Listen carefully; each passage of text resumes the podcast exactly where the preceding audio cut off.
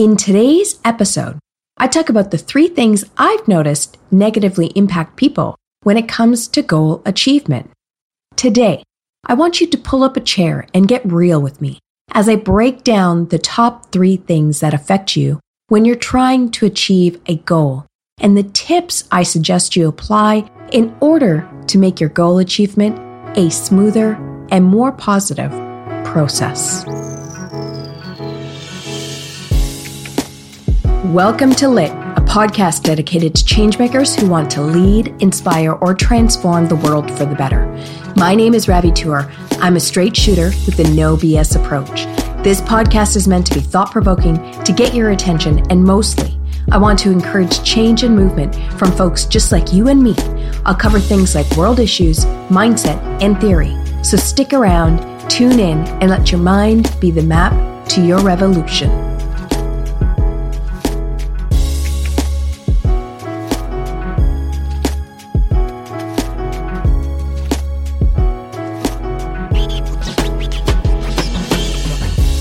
Welcome to episode 37 of Lit. My name is Ravi Tour and I'm your host. What's up, homie? Happy hump day. I can't believe it's already mid August. Where has the year gone? I guess time flies when you're having a good time. Okay, so today I want to focus on three particular words pressure, patience, and persistence. Over the past week, I've noticed something in not only my life, but in the lives of my clients as well. I'm noticing that there's a lot of pressure people place on themselves to do something, to achieve something, basically to reach a goal. These pressures are typically, like I said, self imposed. Now, don't get me wrong, there are some pressures that come from external sources, like bills come flying in, and that red number means you got to do something about it ASAP, right? But that's the practical stuff. I'm talking about placing pressure on yourself when actually reaching a goal. What I'm noticing is we as people, especially high achievers, place an unnecessary amount of pressure on ourselves to reach certain goals for reasons that are usually not even the real reason why we started to work on the goal in the first place. That's right. What I'm seeing is when trying to achieve a goal, the why is typically forgotten about when you start working on the goal and your need to fulfill the goal becomes paramount or time sensitive because of how you perceive yourself or how others perceive you when it comes to goal achievement.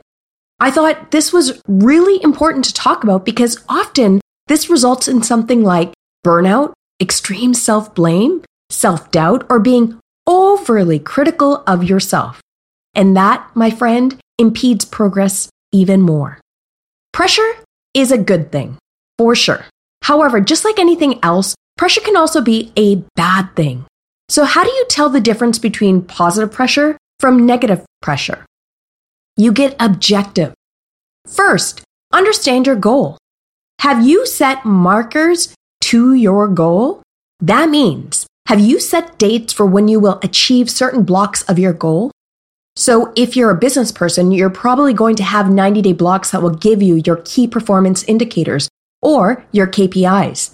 These basically help you measure your progress. You can use the same type of measuring process for anything else you desire as a goal.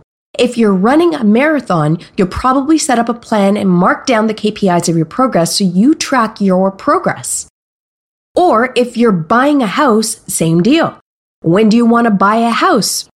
How many houses do you need to look at each week to get there? Get it? What I'm trying to establish here is creating a plan for success where you initially set up a process where you'll be able to track and measure your performance on said goal. That's the first way you want to get clear, objectively speaking, on your progress of your goal. Now, what happens when you've already done that or you've put this process in place and you're seeing you're not hitting your KPIs for your goal? What do you do then? Obviously, there's going to be pressure associated with this. Now, notice how I didn't say negative or positive pressure, right?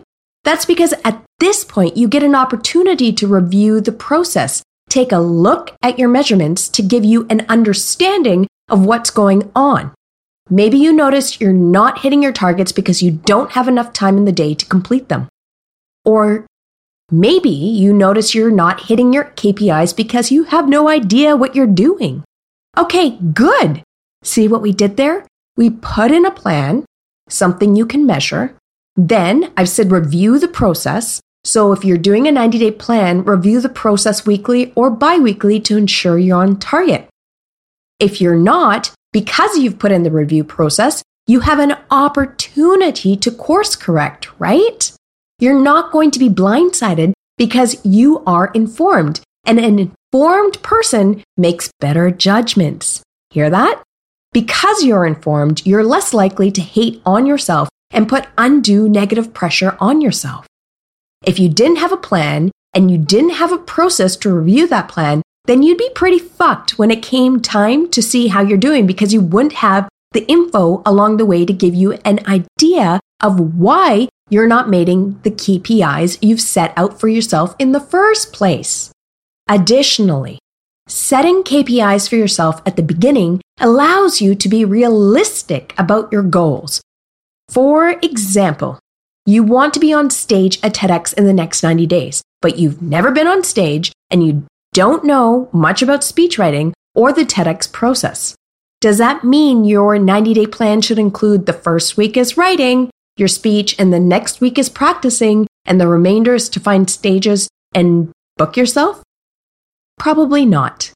Your KPI should include research on speech writing, research on how to get booked on TEDx, research, research, and implement, implement, implement. Get it? Not everyone starts exactly at the same spot, no matter what you see on social.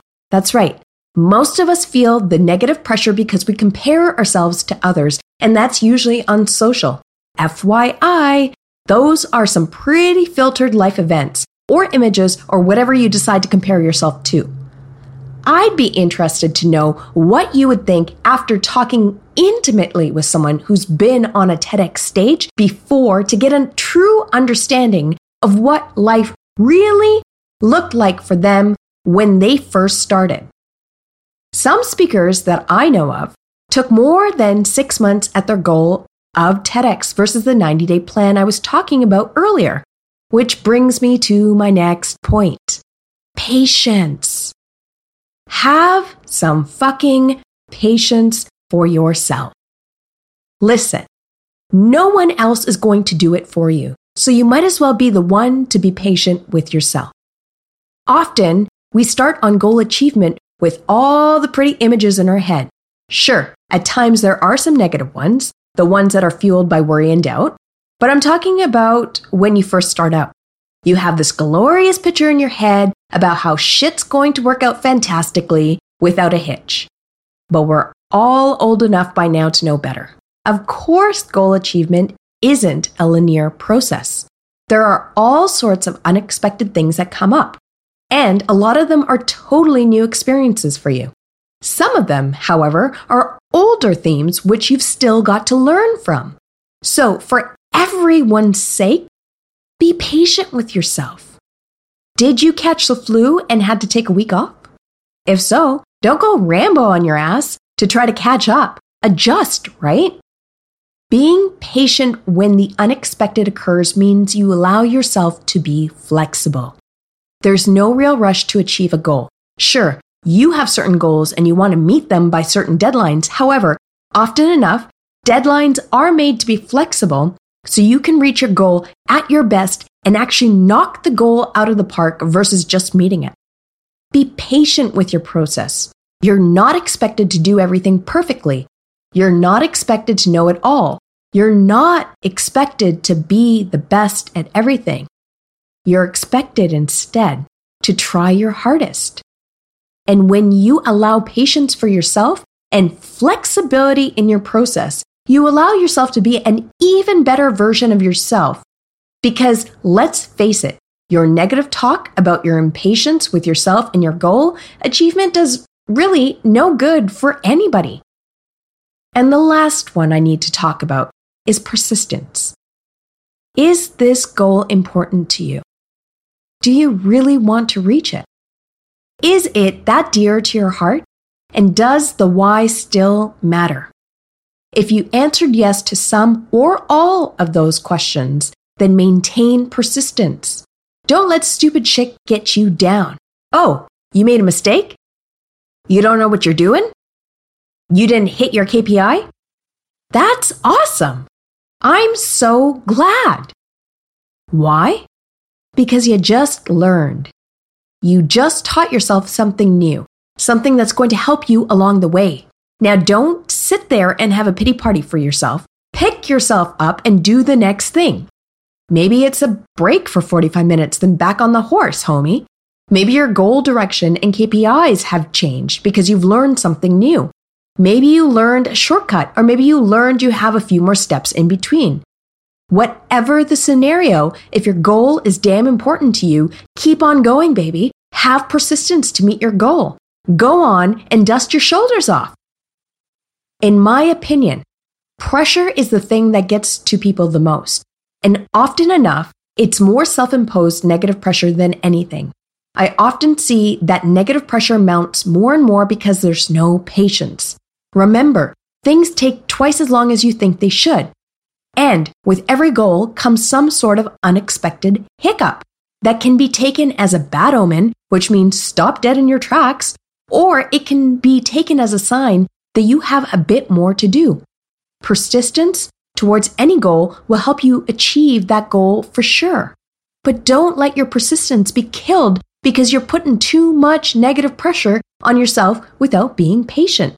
Do you get it? Your goal is important, love. I get it. But that doesn't mean you can't go a bit easier on yourself because let's face it, you're your toughest critic. Be kind to yourself. Allow yourself to be objective when it comes to goal achievement. And no matter what, don't give up because you got this. Thank you for listening to this episode of Lit. I am so grateful to have you as an audience member. If you liked what you heard, please make sure to hit subscribe and leave your review. For more resources, tips, and tools, head over to www.ravitour.co. I'll be back with another episode next week, but until then, stay lit.